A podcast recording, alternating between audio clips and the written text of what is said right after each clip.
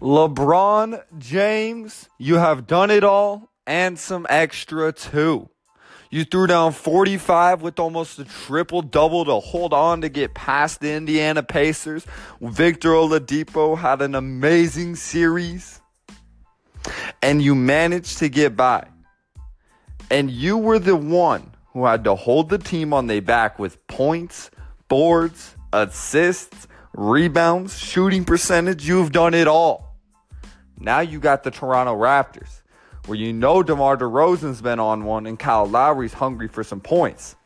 With Valanciunas down in the paint when you know Tristan Thompson hasn't been doing what he's supposed to do. And then you got K Love, who came off an injury, fair enough, but we haven't seen what K Love can do. That's why we pay him the big bucks. And you got J.R. Smith, who's supposed to be big in these moments, who's showing out like he's a six man again with the Knicks. If the Cleveland Cavaliers want to win this series against Toronto, they're going to have to play big and they're going to have to stretch the floor. Valanciunas gets it done on both ends in the post.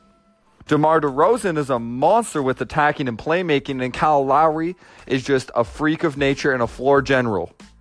So, Cleveland Cavaliers, no, LeBron James, you got your money cut out for you. You got your work cut out for you.